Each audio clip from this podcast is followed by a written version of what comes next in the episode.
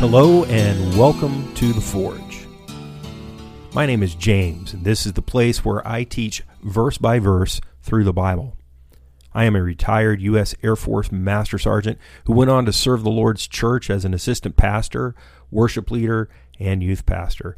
During my time in these roles, I finished seminary and I hold a Master of Arts in Biblical Studies and a Master of Divinity. I've been involved in ministry in some form for over 25 years, and it is my hope that this podcast will be a blessing to you as I teach from God's Word, the Bible. Forge exists to serve those whom the Holy Spirit is calling into a relationship with God through His Son, Jesus Christ. And this is done through biblical teaching so that individuals understand God's forgiveness, live in its reality, and overcome the wounds caused by bondage to sin. I will always hold to the truth found in Scriptures, and a summary of my doctrinal statement is worded perfectly in the five solas of the Reformation. I believe Christians experience gratefulness and renewed purpose as they are encouraged by the words of life which spring from the Bible. I pray that this podcast plays a role in God's ongoing work in your life. Don't forget to look in the show notes for links to the podcast website where you can leave a donation or leave a voice message with questions. I will be collecting questions for a future Q&A podcast. Also, please leave a review on whatever platform you are using. That and telling others about this podcast are the two biggest things you can do for me. Now grab your Bible and get ready for a verse by verse study. May God bless the reading and the hearing of His Word.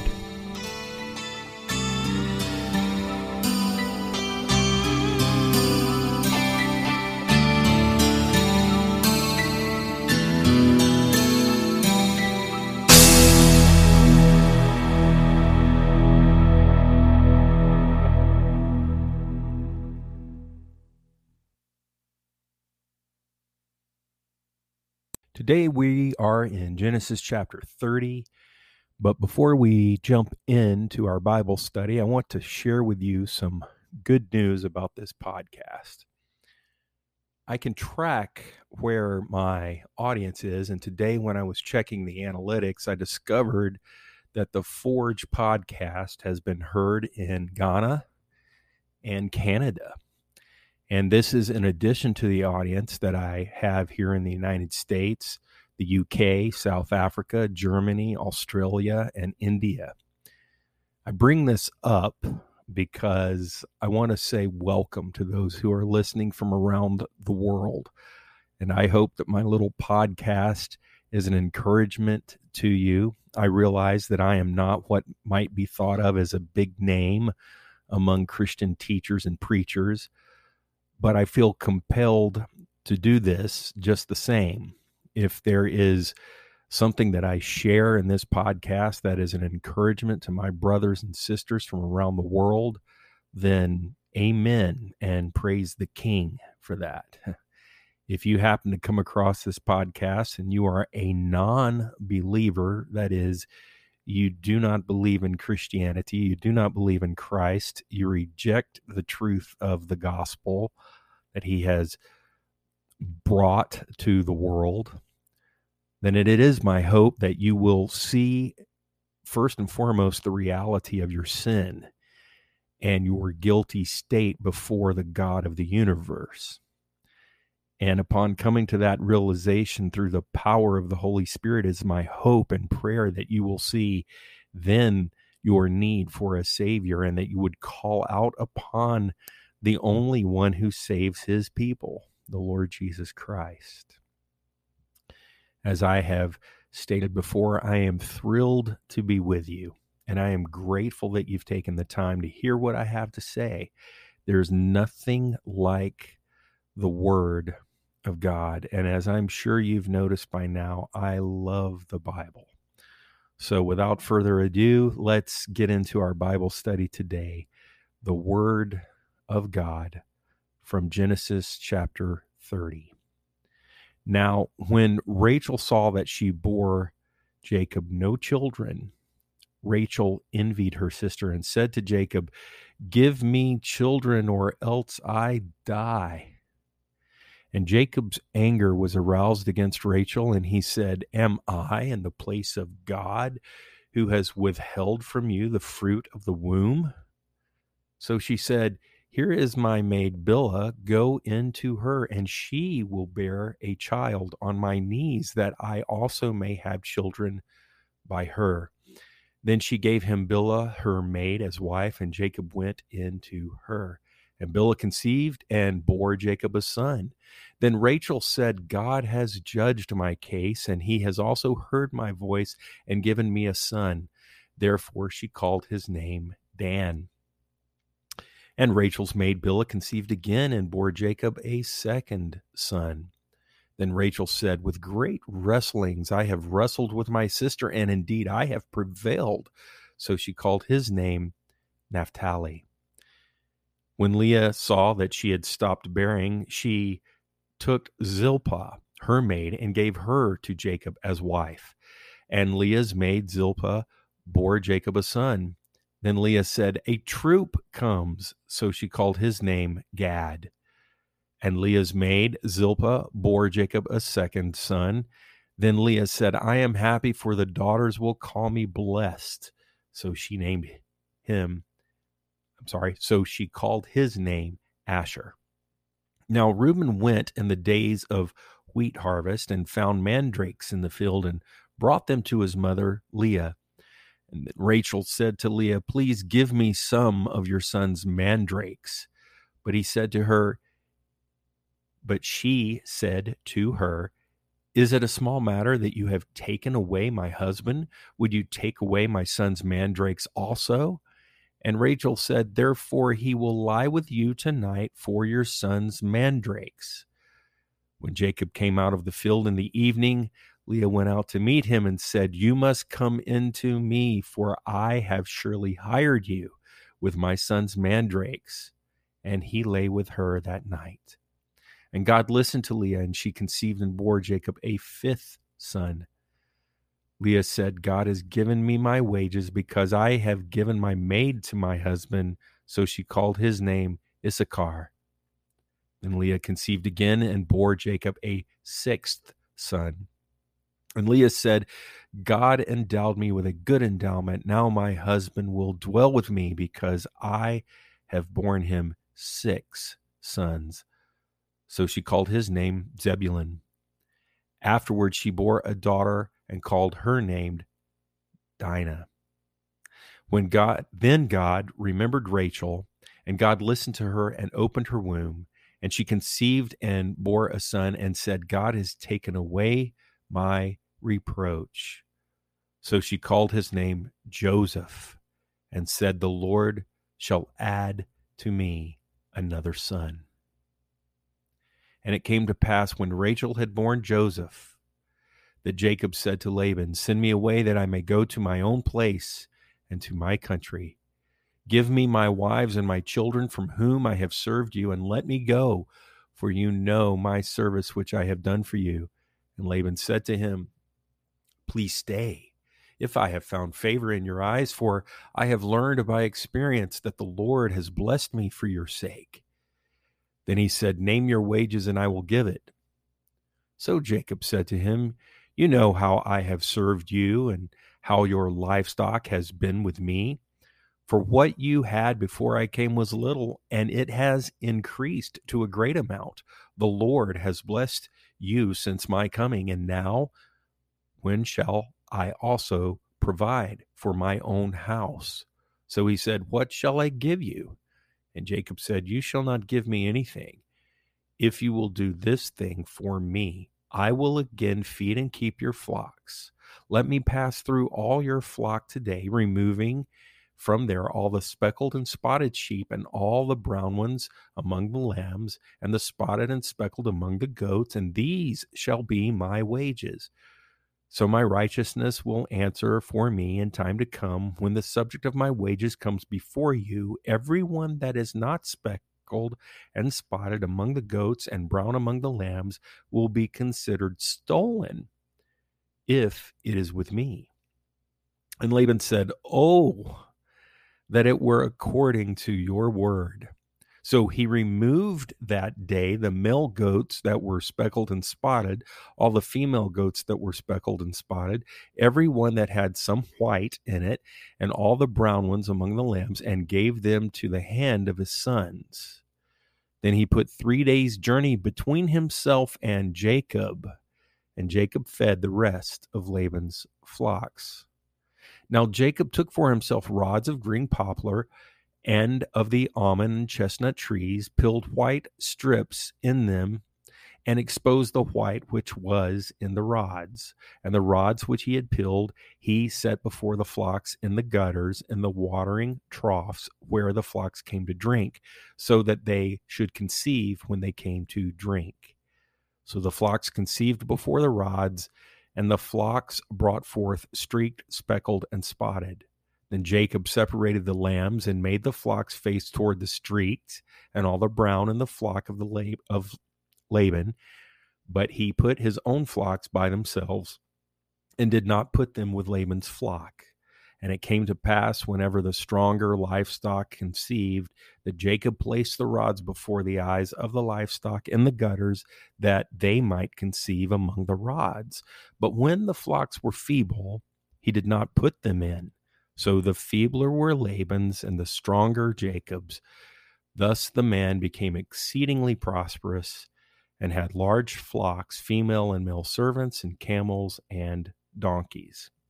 The opening verse of chapter 30 shifts our attention from Leah and the birth of her first four children to Rachel and it pictures Rachel, who has had no children, as being jealous of her sister. And it's most likely the case that Rachel's jealousy began long before the birth of Leah's fourth son. So I would encourage us to consider the fact that while Leah was having children, Rachel realized that, that she was not having any children. And I would suggest that there was a jealousy here that had been brewing for some time. When I say that Rachel realized that she was not having any children, I mean that Rachel finally came to the conclusion that something isn't right here. Rachel was barren. And I'm watching my sister here. She's having all these children but we're trying and it's not working over here.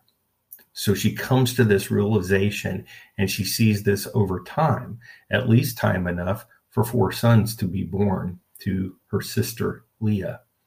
So there's this undercurrent, this brewing of jealousy and envy. And here we have in scripture an example of hyperbole and it's always funny to me um, when people ask me, or they've asked me in the past, do you take the Bible literally? And most often, my answer is just simply yes, because I know what they mean and I know what they're asking. But a better answer would be to say, I take the Bible biblically. Well, what do I mean by that? I mean that where the Bible uses um, hyperbole. I understand it um, to be what it is based upon the context. When the Bible is speaking about something using prophetic language, I take it for prophecy based on the context. It means that when I come to something which is figurative in scripture, I know that it is figurative based upon the context. You know, Jesus said that he is the door does that mean that Jesus physically became a door with hinges and a doorknob and meant to be hung in a house as an entrance to a room? Of course not. That's not what it means. And that's just a silly notion. So, what am I saying? I'm saying that when we read the Bible, we use the Bible to help us interpret the Bible. And by the way, this is the same method that you use for anything that you read. And the reason it's so key in understanding the Bible is because when we do come across things which are hard to understand, we use the simple concepts in scripture to help us understand the more complex. And I bring these things up because here Rachel says, Give me children or else I die. But I also bring it up because there are critics of the scriptures, there are critics of the Bible, people with a hard heart. They are rebellious against their creator, they are rebellious against his word. And so they love to pick little things like this in scriptures. They love to pick it apart and point at it um, and uh, mock and make fun. And they'll say things like, well, you know, as we're going to read um, and we're going to talk about later about how God remembers. And they'll say, well, I thought your God never forgot anything. Ha ha ha. It says here he remembered. And they fail to understand that there are idioms, there is figurative language, there is just like any language out there, just like any book you're reading, there are different uh, modes of communication, there are different meanings, and there are genres within storytelling. And the Bible is no different. And so I would say to our um, unsaved friends, those who are haters of God, those who hate the Bible and uh, want to say all sorts of evil things about Scripture, you need to come with a better argument than that. Because when you present things like that against the Scriptures, the holy Word of God, you really are showing your own ignorance your ignorance of literature, your ignorance of grammar, your ignorance of linguistics and historical studies. So if you're going to come against the Bible and that's going to be the kind of thing you point out, like I said, you're just going to have to go go back home and do some homework and come up with something else. So, moving on, Rachel states, "Give me children or else I die." Now, Rachel did not mean that she was really going to die in that instant. She is simply expressing her extreme distress over not having any children at this point. Notice how she commands this from Jacob as if Jacob can perform some kind of a miracle and stop whatever is blocking her from getting pregnant. And Jacob's answer here is very insightful, even if he was angry. He says, Am I in the place of God who was who has withheld from you the fruit of the womb? you know, Jacob is clearly not in the place of God. That much he's correct about. But you may recall that Isaac prayed for his wife, Rebecca, to become pregnant. Here it seems that the wives of Jacob call out to God, but we don't really see that same prayer coming from Jacob. But where else have we seen such expressions of extreme distress?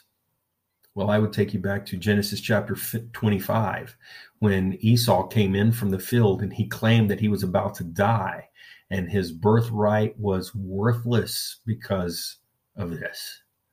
He's so weary, he's about to die. Was Esau really about to die? No, of course not. He was just really hungry and probably tired. But his exaggeration demonstrates his complete disregard for his birthright. In fact, the Bible teaches us that Esau despised his birthright. You may remember that when we went through Genesis 25. So we see Rachel, who no doubt was very distressed, equating her disappointment with being on the brink of death. Interestingly, as we are going to read soon, Rachel does die, in fact, she dies in childbirth. So Rachel gets the idea that Jacob should have a son by her handmaid Bilhah. And where have we heard this before? Does this sound familiar to you? Well, it should. it was Sarah, remember, who had the bright idea that Abraham should have a son with her handmaid Hagar. And how did that work out for them? Not that great, if you will remember. And remember what I stated during our last episode there is not a single case where we read in any of these situations in the Bible which have a happy ending. A man with multiple wives and multiple children that are all half siblings because they come from different mothers, it never seems to work out, does it? And so we read here that Bilhah has Dan and then Naphtali, which means rustler. He's the next son. And you may remember that I mentioned in the last episode that there was going to be a competition and added stress in Jacob's family. And now we see this competition coming up between these two sisters, and they drag their handmaids into it as well. And as I said in the last episode, and I'll say it again here, what a mess. What a mess. At this point, I want to point out another figure of speech once again. So there's a phrase here um, that we see, and we've read it elsewhere, and it says, on my knees. So the idea here is that Bilhah or Zilpah will have a child, but the wife, being Leah or Rachel, will have the child on their knees, or this child will be raised on my knees. Now, again, this is a literal Hebrew figurative expression, and it refers to the practice of obtaining children through the service of another woman. Um, it would be recognizing that the child born to the other woman is legally my own. So, have you ever noticed how parents and grandparents bounce children on their knees? You know, I'm a grandfather, and it's almost automatic when I pick up one of my little ones. I just want to bounce them on my knees. I want them to sit on my lap, and I'll bounce them and I'll sing to them, and I'll sing to them some silliness that we're riding on a horse, and I'm bouncing them on my knee. And my only point in bringing that up is um, that we still, to this day, associate the knees of the elders with the little children. And we do that even in Western culture. So here we have this phrase, and it means something a bit different in Near Eastern culture, especially at this time in human history. We read this phrase, or at least the idea of this phrase, in Job chapter 3. And Job is lamenting his birth.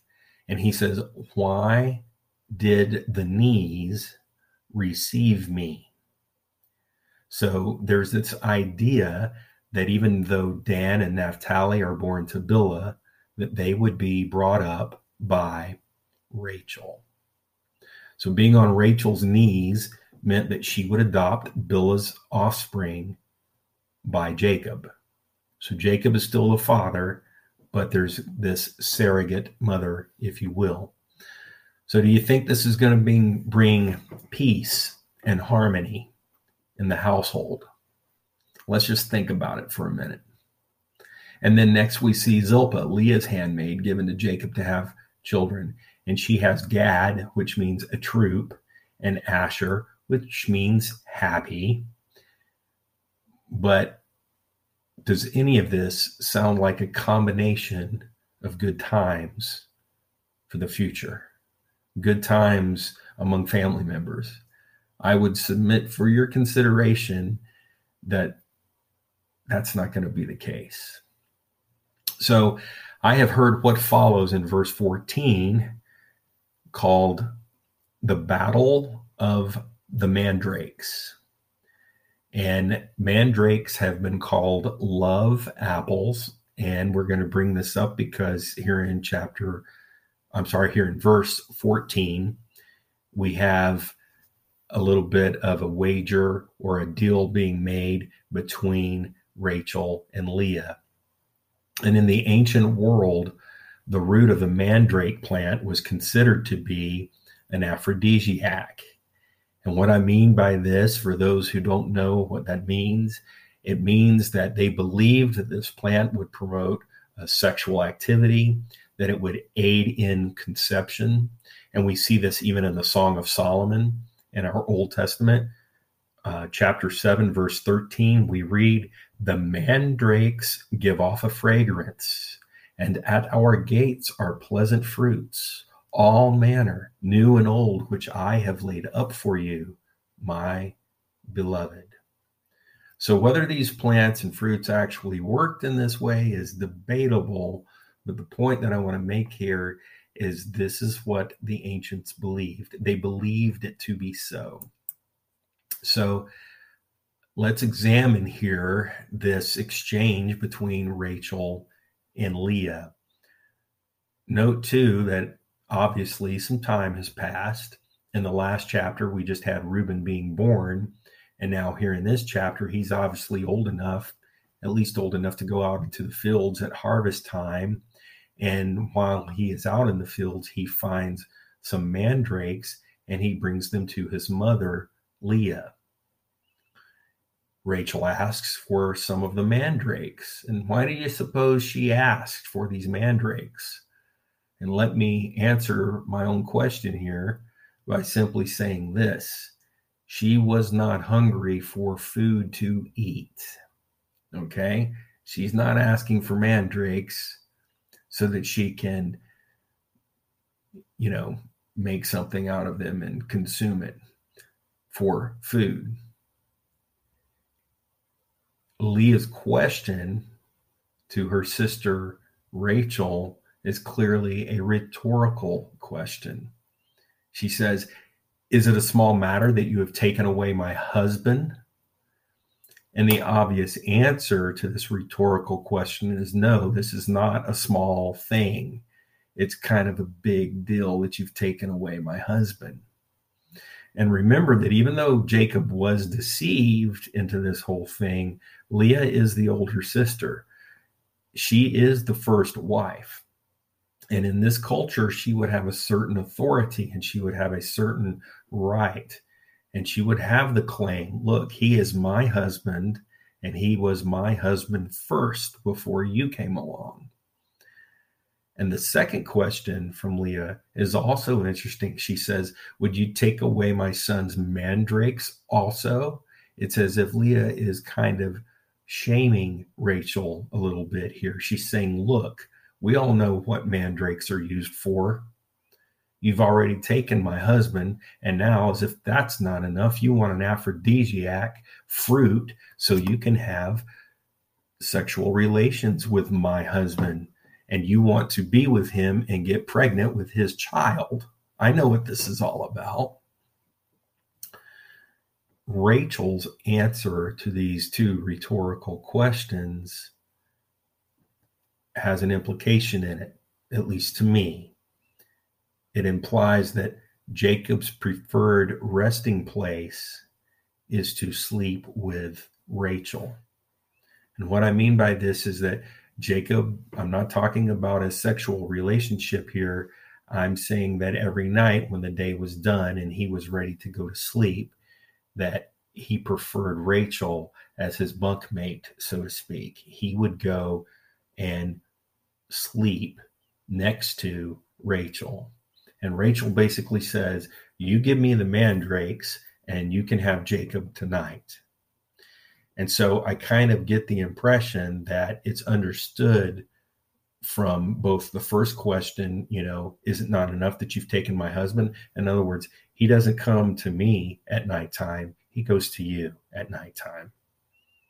And and then of course Rachel's answer here basically you give me the mandrakes and he can go spend the night with you tonight would mean you know that's a bargaining chip. So if jacob wasn't already staying with rachel most of the time rachel really wouldn't the, the bargain doesn't make sense. So the deal is made and leah gets jacob upon his return from work on that particular day and her idea here is clearly that Jacob is not coming over just to crash out and sleep on the floor or sleep in a on the couch, figuratively speaking, or whatever it may be.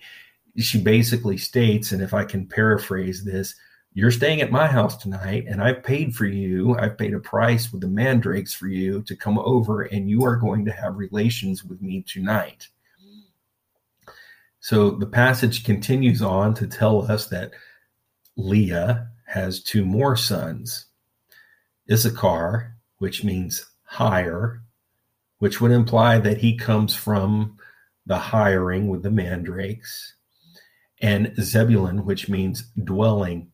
And here, once again, with this last son from Leah, we hear her plea once again. And my heart really kind of goes out to Leah. And she says, Now my husband will dwell with me. Which also feeds into this notion that the majority of the time, I just kind of believe that Jacob was staying with Rachel. Because here again, Leah's saying, No, he will come and live with me. I tell you, it breaks my heart. Oh, the heartbreak of the rejected wife, the heartbreak of Leah. But notice how she still points to God. She points to God as the one who has given her these great gifts. She's got six sons. And then we have the mention of a daughter here. Her name is Dinah. Now, she's mentioned here only because she becomes important later on as our story unfolds, as things develop in future chapters and events that are yet to come. But it is interesting to note that female babies were not considered important enough to record in the family line. But I want you to hear me on this.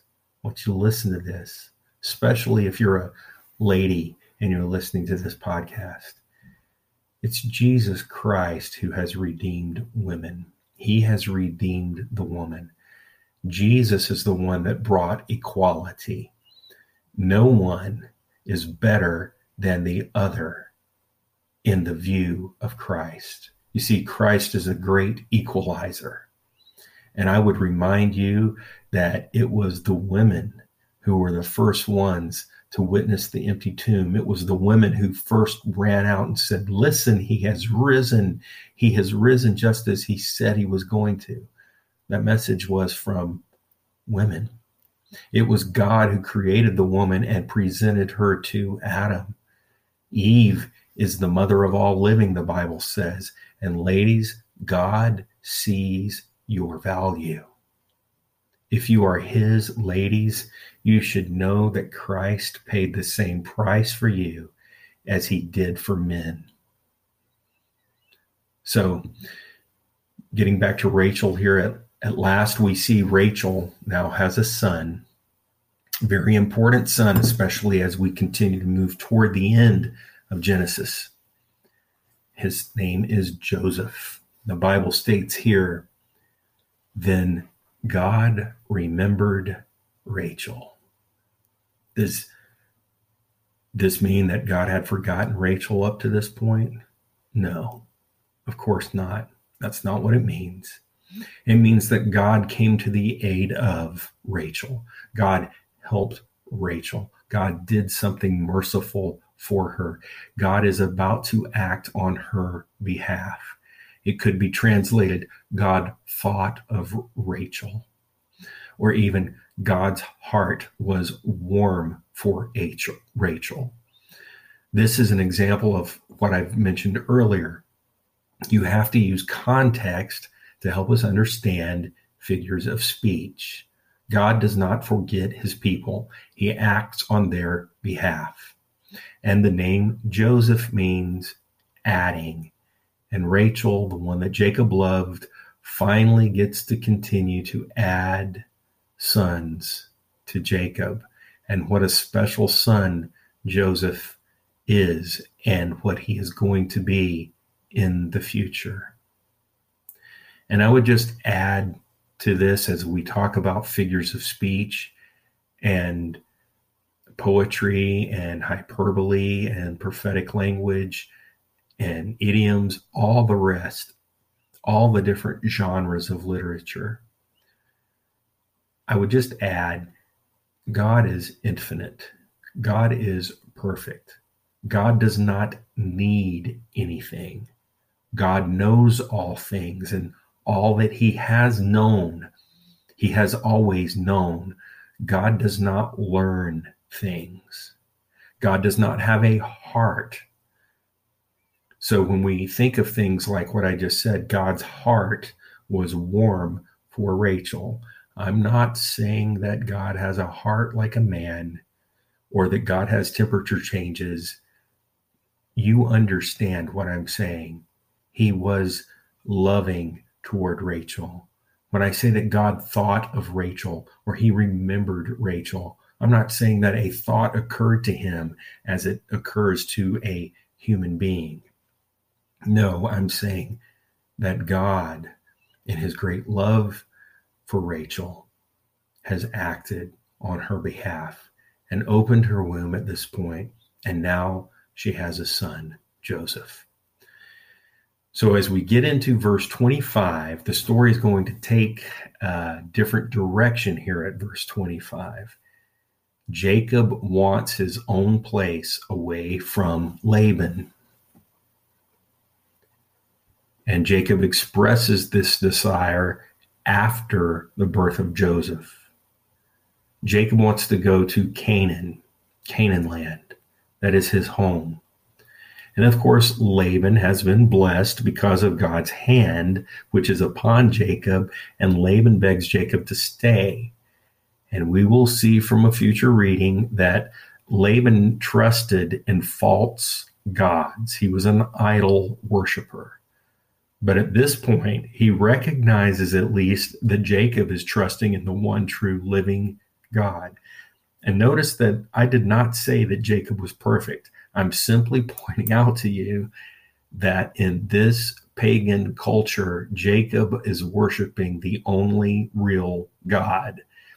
Even though the Ten Commandments have not yet been given, there was a sense among the people of God that idols were not to be worshiped. And Laban noticed God's providence upon all that Jacob touched. Simply stated, Jacob had made Laban prosper. But there's a little bit more going on here. In verse 27, in the New King James Version, which is the version that I use, there's this word experience. Laban says, I've learned through experience that God is blessing you, Jacob. But another translation actually has here in the New American Standard and the English Standard Version also, the word is divination. So while Laban recognized that God, or that Jacob's God was making all of them prosper, Laban has come to these conclusions through seeing omens or inspecting the innards of animals or rolling the bones, so to speak, or some other evil method. And Laban is saying basically, through the use of magic, I have found out this secret hidden knowledge that God is helping you. He's basically saying, My gods have shown me this. And so another negotiation happens between these two men. Laban, the man of tricks and deception, who worships false gods and has discovered these things through divination. And then we have Jacob, someone who's been deceitful, someone who's been cunning and had some tricks up his own sleeve. But Jacob worships the one true living God. And so the outcome of their negotiation is this that Jacob agrees to stay on and work if Laban will allow Jacob to take all the black lambs and the spotted and speckled sheep and goats. So even though they have a deal, which Laban agrees to, Laban again tries to get the better of Jacob by having these particular animals removed from his flocks. And then we have this counterattack, so to speak, coming from Jacob, and he devises a plan to cause the animals to give birth to spotted and speckled young. And as a result of this, Jacob becomes a wealthy man. So from verse 37 through verse 43, we see that Jacob has devised some kind of method of causing the animals to reproduce in a certain way. In the ancient Near East, most of the lambs were white and most of the goats are black or dark brown. And so Laban got into this agreement with Jacob because Laban saw there was a little risk to him personally or his business. But what Jacob did was actually a kind of trick that has nothing to do with the facts of animal breeding. And I've heard different people try to make comments about what Jacob was doing here with the uh, stripping of the bark on their branches and different things like this to cause the animals to breed a certain way. But the truth is that may may have been Jacob's impression of things, um, but it has nothing to do with animal breeding. And any farmer, anyone who uh, is a cattleman, they will tell you uh, these things. So, again, just something to point out here in Scripture what we're reading here is what Jacob did. We're not saying that these are facts of animal breeding. So if you cut branches a certain way and do this and put it in the trough and whatever, that um, it will cause your animals to come out a certain way. But Jacob believed this.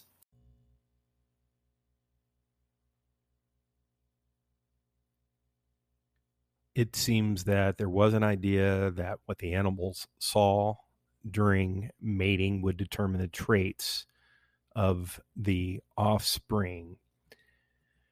But these were tricks, uh, tricks for producing spotted animals that Jacob had come up with. And they're significant because they point something out about the character of Jacob. They reveal to us something about Jacob. He was cunning. He was up to something. And so let's take a look at the tricks that he did. There were three things that he did that we read about. I'm going to break it down for you verse by verse, and we will go through it and I will explain it because often you can get confused in the reading. So trick number 1 is described in verse verses 37, 38 and 39 by peeling some of the bark from the branches of certain trees, Jacob causes them to have a striped appearance.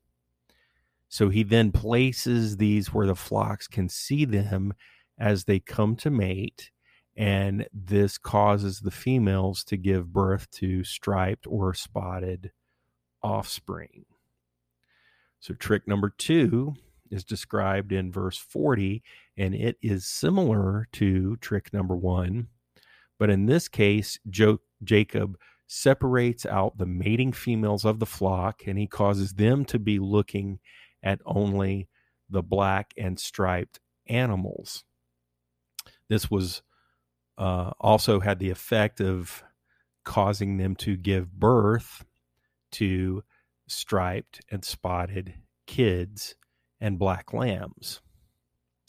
So he thought. And then trick number three is described in verses 41 and 42. And it's just kind of like a refinement on trick number one.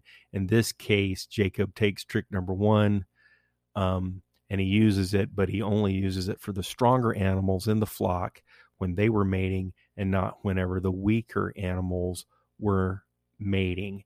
And by this selective breeding, Jacob is attempting to build up his flock uh, and make it stronger than Laban's fl- flock. And that is exactly what happens. Jacob builds up his own flock.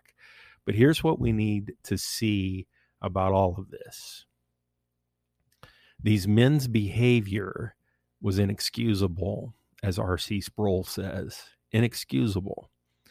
They were cunning, and they were really attempting to get the better of each other.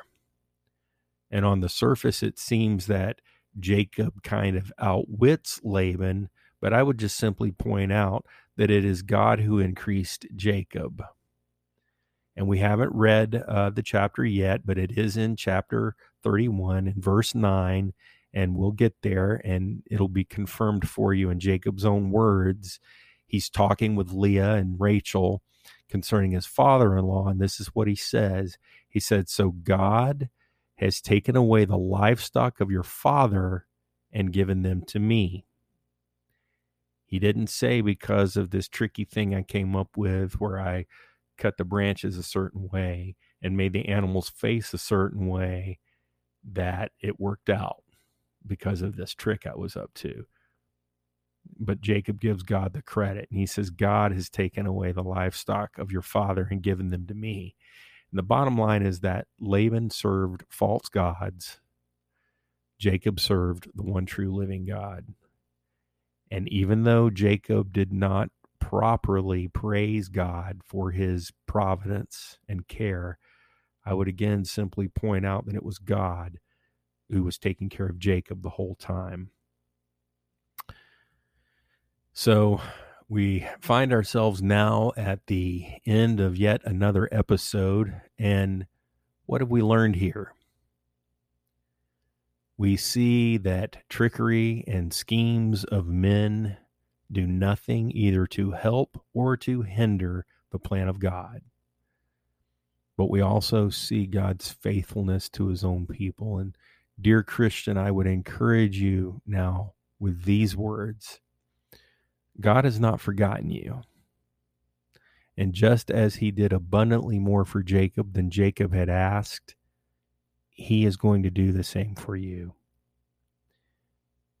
It would have been enough if he saved us from our sins. But he did more than that. He has brought us into a relationship with God. He has provided for us in so many ways. He has given us health. He has given us family. He has given us a family beyond even our blood family. He's given us a spiritual family. He has called people from all the nations. And again, I think back to the beginning of this podcast where I was talking about all the different nations that I can see at least somebody from those nations they have tuned into this podcast. I'm humbled by it. It's exciting to me but I'm also deeply humbled by it. But just think of it. We are brothers, we are sisters, brothers and sisters in Christ. Many of us come from situations and families where we are the only believer. Maybe you're the only believer in your family, and you know that you share a closeness and a deep love with your spiritual family. It goes beyond mere blood relations.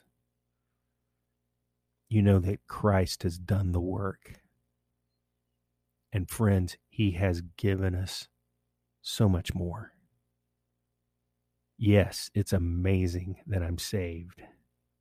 And I'm so thankful that God saved me. He certainly did not have to but count your blessings, as the hymn says, the great hymn of the faith. Count your blessings, name them one by one. Count your many blessings. See what God has done. And friends, He is expanding His church. We hear reports from around the world, places where you would think there are no Christians there the Muslims have taken over, or the communists have taken over, or this tyrant or that tyrant has taken over. But, friends, God's church will be victorious. God's church is victorious right now. It has been victorious in the past, and we are marching forward into the future. We have brothers and sisters in China. We have brothers and sisters sisters in the Sudan. We have Christians serving God all over the world in Pakistan, even in Afghanistan. And we have been made family with complete strangers. Think of it, what God has done to call us out from among the nations that we can worship the one true living God, just as Jacob did. Praise the King in Jesus' mighty name.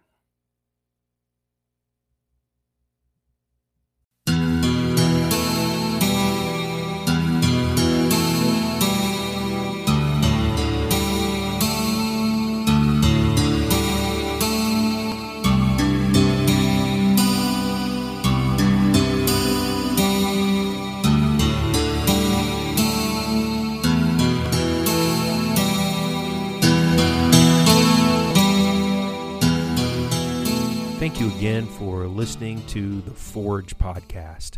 And don't forget to leave a review with comments. Let me hear from you. Leave a voice message through the link. I hope and pray that you find ways to apply the truths of God's Word in daily living. Remember, dear Christian, you are forgiven. It is by grace that you've been saved through faith. May you grow in Christ in the study of the Bible and truly overcome wounds that were caused by sinful choices and actions of the past.